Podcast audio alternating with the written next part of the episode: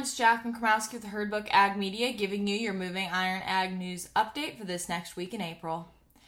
In our political news this week, the Food and Drug Administration recently issued guidance number 263, which recommends that sponsors of medically import, important antimicrobial drugs drugs be able to be transfer them to prescription marketing status, thus getting rid of all over-the-counter access. This has been especially concerning to a lot of livestock farmers who rely on a lot of over the counter livestock medication.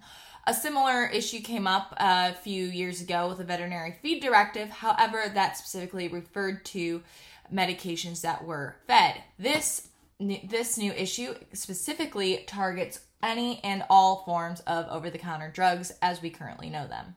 As we start approaching the midterms, Biden administration is saying that they want uh, to be investing more money in rural Americans, especially in terms of enhancing their health care. Secretary Tom Vilsack was delivering a message um, about the about the COVID nineteen pandemic, exposing the issues within the rural healthcare infrastructure, and he explained the issue of getting that access and finding more resources for those areas.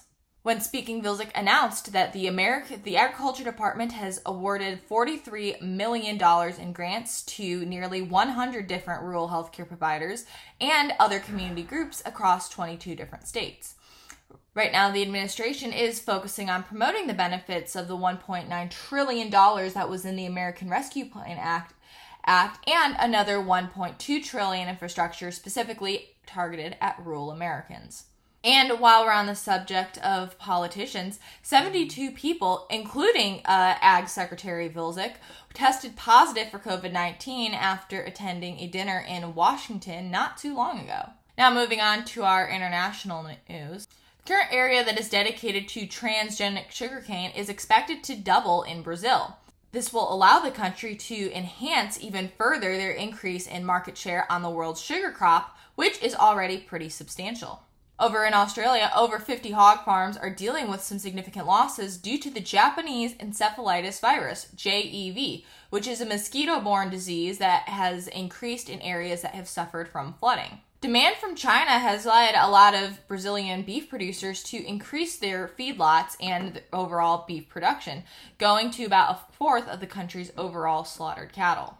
Right now, the European Union is under some pressure from the United States for not applying the Union's health and environmental standards to all of our imported agricultural and food products. Now, for our national news, our sunflower acreage throughout the United States is going up significantly due to the issues with the Ukrainian sunflower supply, and this is causing the industry to see some record high prices.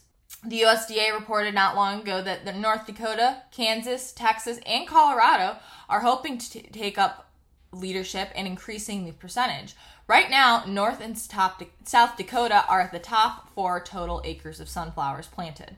Former Monsanto scientist was recently sentenced to 29 months in prison after he attempted to steal some trade secrets um, from Monsanto's Climate Corporation in order to give them to China. Well, that wraps you all up for this week. I hope you all have a wonderful Easter weekend. This Ag News Update is brought to you by the Herd Book Ag Media, serving all your agribusiness writing, communication, and media needs.